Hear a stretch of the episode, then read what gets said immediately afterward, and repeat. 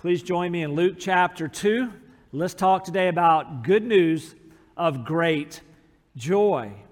The story of Christmas is the story of God's great love for mankind. Indeed, God so loved the world that he gave his Son. In the person of Jesus Christ, God stepped into this world to help us, even to heal us. In the person of Jesus Christ, the light of God shone into our darkness. In the person of Jesus Christ, God stepped out of eternity into history, into our reality. And here in Luke's gospel, we read of these miraculous events leading up to the birth of Jesus. And even though we're reading of the miraculous, it all rings very true, doesn't it?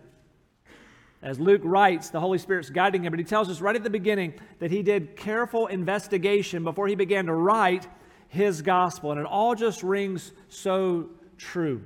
Well, last week we saw the occasion where the angel Gabriel left the presence of God and came to Mary to tell Mary the role she would play in the coming of the Messiah. And the angel Gabriel told us who this child would be.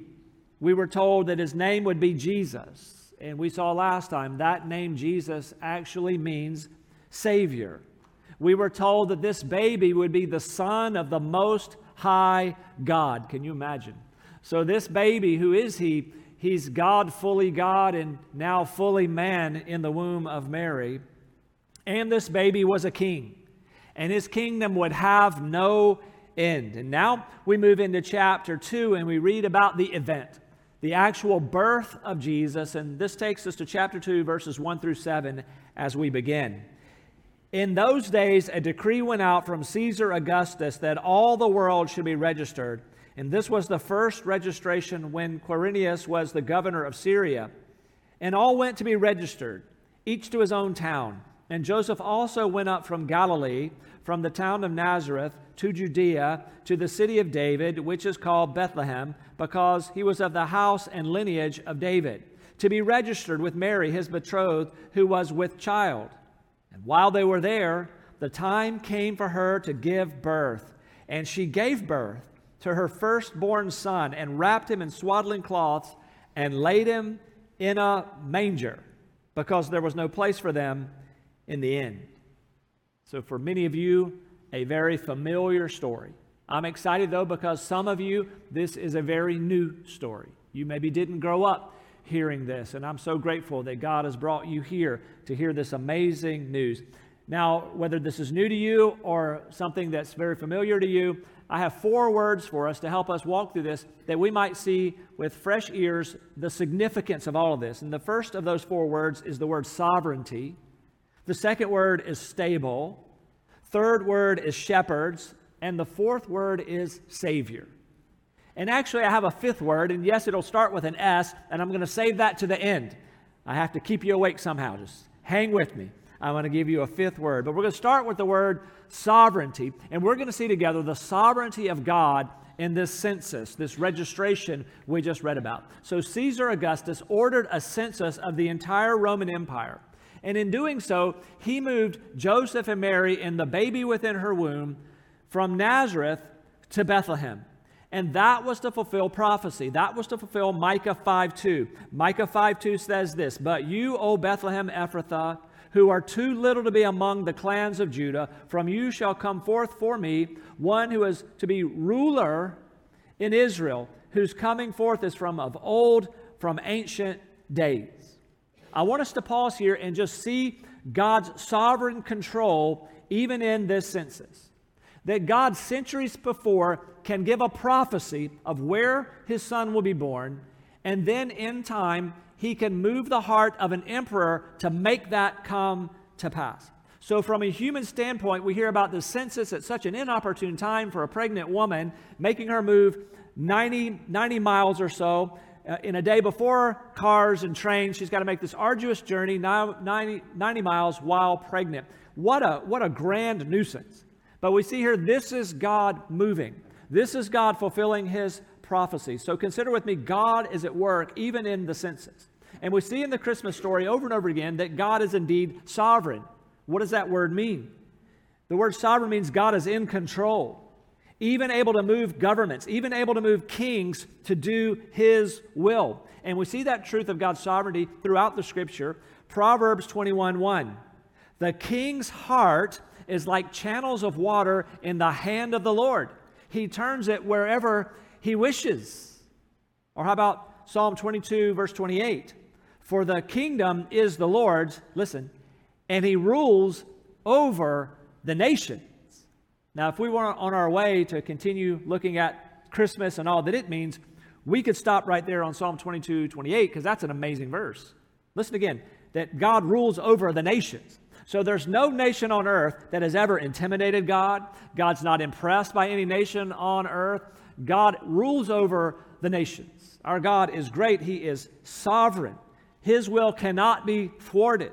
His plan will always move forward. God will accomplish His word. And so this is good news for us because the Bible contains so many promises of God. And you and I can be sure that God will fulfill all of His promises to us because He is sovereign. Nothing can stop Him from fulfilling His promises. We think about all the yet to be fulfilled prophecies of the Bible, many of them to be fulfilled in His second coming. How glorious that's going to be when Jesus comes in great authority to save us and to judge the world at last. Oh, that's coming. How do we know that's coming? It's prophesied. God is sovereign. He'll make everything happen. He can move heaven and earth. He can change the hearts of kings to make all the things necessary come to pass just as he has prophesied to us. So, this is good news for us. When you and I face circumstances in our lives that we say, well, this is not how I wanted it to be, we can still be confident that God remains in control. God continues to work, even through things to us that appear to be setbacks. When we go through, through things that feel to us like disappointments, our God remains in control. He remains sovereign. And as I look around the room, I bet a number of you can already look back on some painful times in your life and already see at least a, some, some portion of what God must have been up to. So when you're going through something difficult, typically we don't know why is God allowing this to happen to me. But some of you can probably look back and think, well, I can see through that adversity, God moved me to where He wanted me to be. I can at least see in part what He was doing.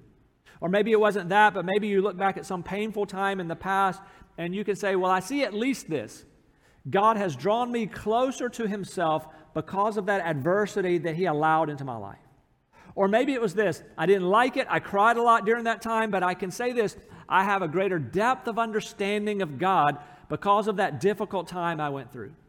But also, as I think about us, I bet there are things that you're going through right now, or maybe something in the past, and you, you still say, I have no idea how God can bring anything good out of that pain that I went through. And, and nevertheless, we still are reminded, even from what we've seen here in the Christmas story, we should trust in God. He is sovereign. He is accomplishing his purposes. Our faith should be strengthened. So, the first word today that we're just considering in this is the word sovereignty. We're actually going to continue that idea as we come into the second word, and I have the word stable. Stable. And that's verse 7.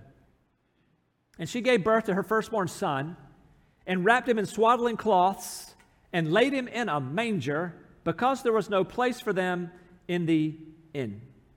So scholars tell us they don't know exactly what this inn was, just that there was, as Luke said, there was no place in the inn. Scholars also say we're not exactly sure what kind of structure this was that Jesus was born in. I'm calling it a stable here. We commonly hear that. Uh, some say maybe it was more likely a cave behind a residence, again, where the animals would be kept, a stable, but in a cave like structure.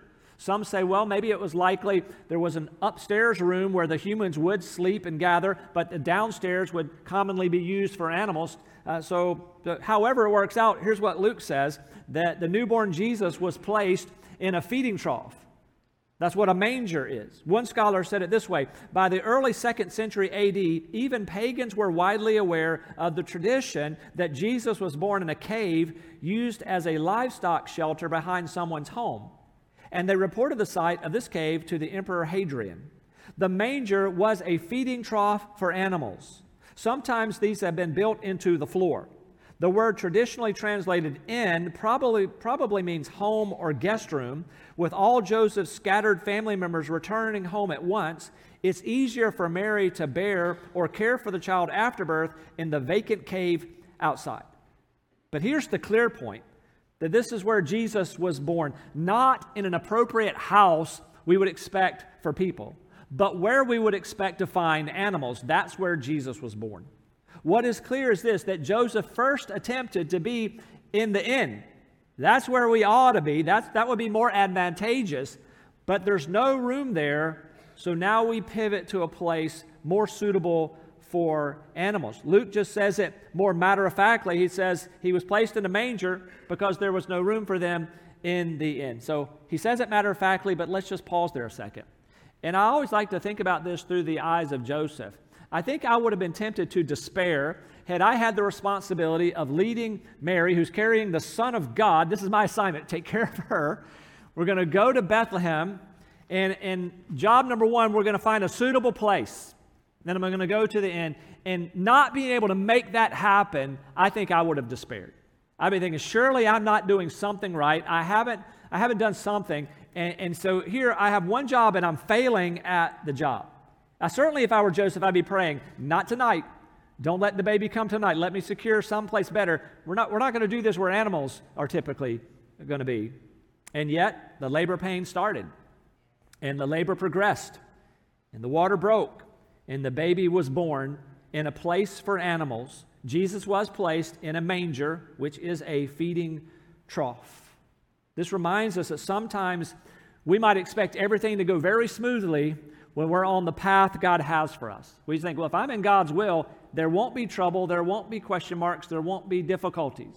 But here we have Mary and Joseph, undoubtedly, right in the center of God's will. You couldn't be more in the will of God when angels are telling you this is how it's going to come to pass. And prophecies have been made centuries before. They're right in the center of God's will. And yet there's no room in the end. What do we make of that? Was, was that some angel that failed with their job? You were supposed to book a room and you just let them all down. No, no. This was no mistake. This was plan A. This was the plan of God. Joseph Mary wouldn't have been under, understanding that in real time as it's happening. They're trying to make it work, but this was God's plan A. So, so what do we make of that? Why would God have a stable and a manger a part of his coming, the most important birth in all of human history? How could that be the plan of God? What's God communicating to us by that? Well, this, is, this is the love of God. This is God coming to us. This is God coming all the way to us. He's coming to identify with the humble and the lowly. He's coming to identify with people like us, people with stresses and people with less than ideal circumstances. He did not hold himself aloof from us. So think of it Jesus left heaven, he came to earth, he came through a common woman, he came to common people in order to share in our struggles and our hardships on his way to a cross. Jesus came all the way to us by coming to the manger. Years ago, I read a missiological work, and the missiologist talked about the need to bridge the final five feet.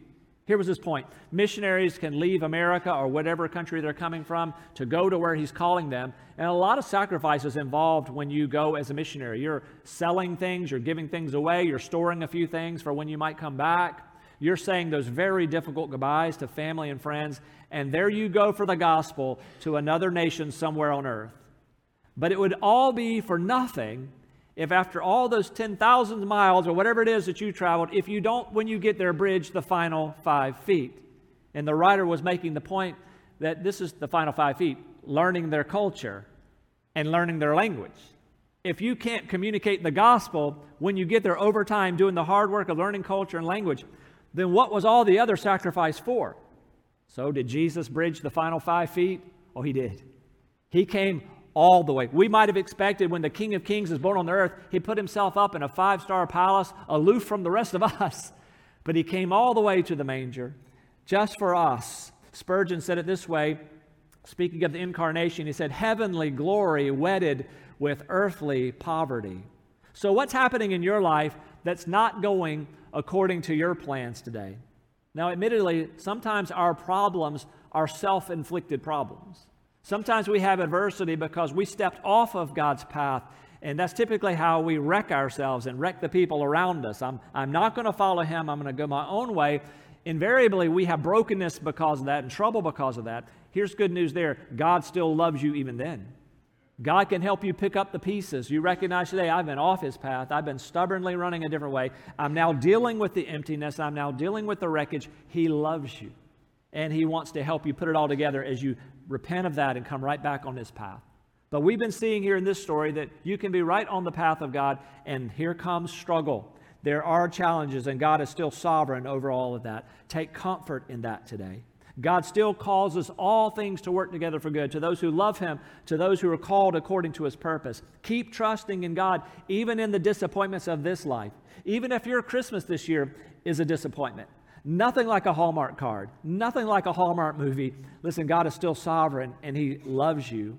So we've been looking at these words, we've been looking at God's sovereignty, even seeing that in the stable, but now a third word, and it's the word shepherds. Verses 8 and 9. And in the same region there were shepherds out in the field, keeping watch over their flock by night. And an angel of the Lord appeared to them, and the glory of the Lord shone around them, and they were filled with great fear. Here we're told that a glorious angel appears to these shepherds.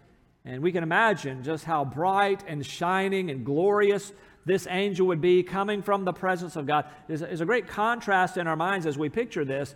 These presumably dirty, hardworking shepherds there at night, now in the presence of a glorious being, messenger from God.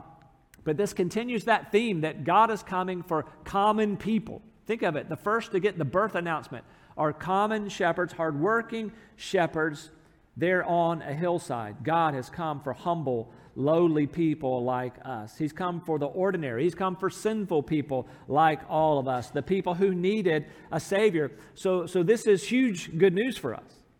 In fact, today for you, this is a word for you that God cares for you. You may feel insignificant. I think all of us, if we're thinking clearly, well, there are a lot of ways which we are insignificant and yet not insignificant to God. That He has come for you, and over and over again in the Christmas accounts, He's letting us know He cares for you. You're not insignificant. He loves you. Which takes us now to this fourth word, and it's the word Savior. Savior, verse 10. And the angel said to them, Fear not, for behold, I bring you good news of great joy that will be for all the people. For unto you is born this day in the city of David a Savior who is Christ the Lord. So, what is all this excitement about? Why all these angels being dispatched with news? What's all this about? Why all this fulfillment of prophecy? It's all about a Savior. And we're told the nature of this good news of a Savior it's good news of great joy. So, think about your salvation with me. Those of you who have come to know Jesus, this amazing reality that your sins have been forgiven. They've been removed from you as far as the east is from the west. Isn't that amazing? That you stand righteous in the sight of God, not because you've been righteous, but because of Jesus' blood has cleansed you of all your sin. To, to not have the weight of guilt and shame on you anymore. What words would you use to describe news that good? It'd be difficult to come up with enough superlatives. What, what, what would I do? This is a great start, though. This, this is good news of great joy.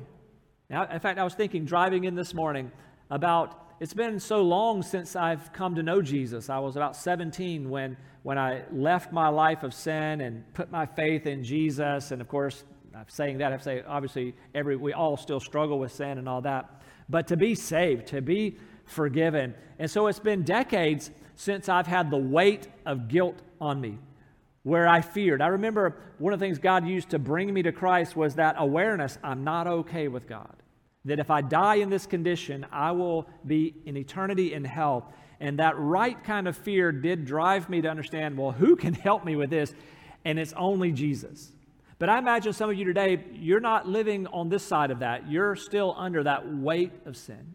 And the good news is that a Savior has come to take that sin from you, to take your guilt from you, to take that from you so that you can move from fear to this good news of great joy by trusting in Jesus, the one who died for you, the one who was raised from the dead. Listen, we're told the nature of the news is good news of great joy. We're told the recipients of this blessing, this is for all the people, and included in that is you. He said, For unto you. One translation says, There has been born for you a Savior. So essentially, the angel saying, I have huge, wonderful news for you. It's for everybody. And this is a Savior that's been born today in Bethlehem. So here's the question for you Do you receive that news today as phenomenal news.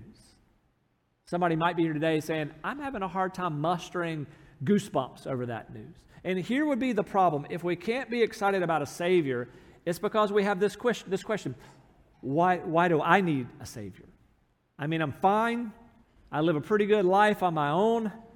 I'm not in any imminent danger that I'm aware of. I'm not being held hostage. So, so why would I need a Savior? So we have to ask another question then. A Savior's been offered us. A Savior from what? From what do I need to be rescued? And here's the biblical answer over and over again. Here's the biblical answer why you need a Savior because of sin and because of judgment. You and I all have sinned, the Bible teaches us, and we all face a fixed day of judgment. We're going to live this life once, and then comes judgment, the scriptures tell us. And so we need a Savior because of this judgment to come. We need it for that moment when we're going to stand before God to give an account for our lives with all of the sinfulness that we've all done. Who can rescue me then? Who's going to give me entrance into heaven rather than the sentence I deserve of hell apart from Christ? This is why God, in great love, gave us a Savior. This is good news of great joy.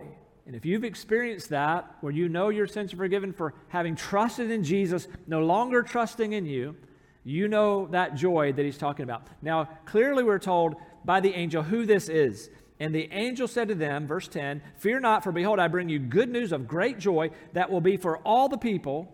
Now, this, verse 11, For unto you is born this day in the city of David a Savior, who is Christ the Lord. Who is this child? He's the Savior, He's the Christ, He's Lord. This is the long awaited promised Savior, the one mentioned back in the book of Genesis, the one the prophets repeatedly told us would come. For instance, the prophet Isaiah said there's going to come one, and by his wounds you can be healed. Jesus is the Savior, He is the Messiah, and He is Lord. And I just want to give you a menu of sins from which Jesus has saved you if you belong to Him. And if you don't yet know Him, I just want to illustrate by this list these are the things that Jesus came to forgive you for. Jesus, if you'll trust in him, can forgive you for your bitterness and your grudges. If you'll trust in Jesus, he'll forgive you for your hatred. He can forgive you for your lust and adultery. Jesus can forgive you for your greed and stealing. Jesus can forgive you for your dishonesty and your cheating. Jesus came to save us from our sins, from our selfishness, from our lack of generosity. Jesus came to save us from our laziness, our lack of prayer and worship. Jesus can forgive you for your treachery, breaking your vows, breaking the promises that you've made. Jesus can forgive you for your lack of compassion to the poor. Jesus can change you from having an eternal separation from God to having eternal life with God forever. A Savior has been born for us. And this is why the shepherds didn't hear that news and just kind of yawn at it. Or like, ah, that must be nice for somebody. oh, they were excited about this news. You and I should have great joy in this news. A Savior has been offered, a Savior has come for us because we desperately needed a Savior from our sins. Well, the angel then continues and he's joined by a host of angels. Luke 2 12 and following say this and this will be a sign for you, and you will find a baby wrapped in swaddling cloths and lying in a manger. And suddenly there was with the angel a multitude of the heavenly host, praising God and saying, Glory to God in the highest, and on earth peace among those with whom he is pleased. And when the angels went away from them into heaven, the shepherds said to one another, Let us go over to Bethlehem and see this thing that has happened, which the Lord has made known to us. And they went with haste and found Mary and Joseph and the baby lying in a manger. And when they saw it, they made known the saying that had been told them concerning this child, and all who heard it wondered at what the shepherds told them.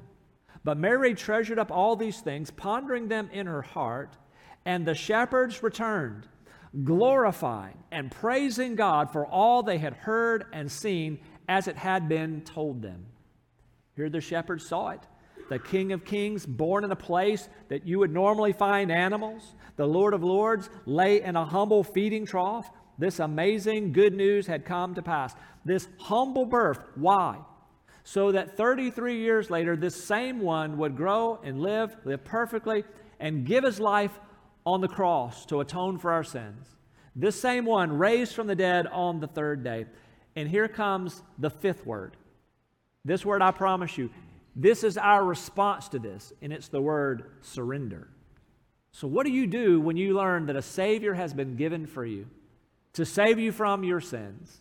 The only, the only wise move, the only appropriate move is to surrender yourself to this one. I love how the shepherds, they, it says, they went with haste. In other words, they, they hurried. They ran to meet this Savior. Maybe today you've been running in a different direction. You might even describe your life. You've been on the run from God. And perhaps today you're beginning to realize, you know, I've been running from the love I've needed all my life. I've been running from the answer all my life. Today, God's graciously given you this message from Luke 2 where you would see, no, God loves you. You should be running in this direction. The shepherds are modeling the way. Would you run to Jesus? No longer resist him. Come quickly to him, embrace him. In fact, this is what we sang at the beginning of this service. We sang that great Christmas hymn, Joy to the World. It says, Joy to the world, the Lord is come. Let earth receive her King. There's your move today.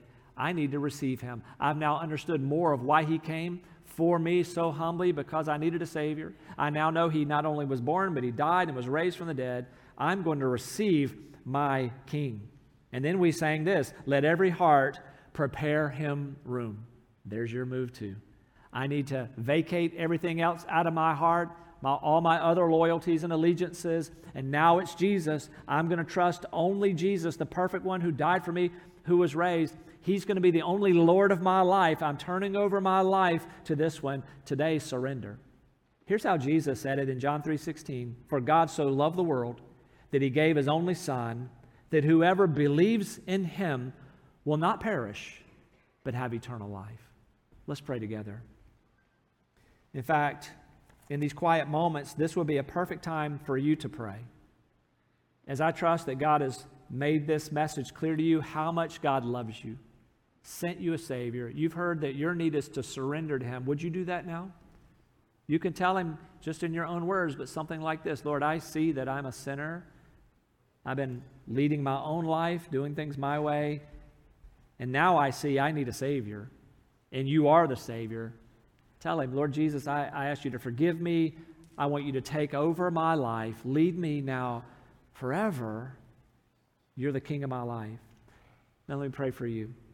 Lord, I do pray for my friends that are here. I pray, God, that you will bring salvation to heart after heart, home after home.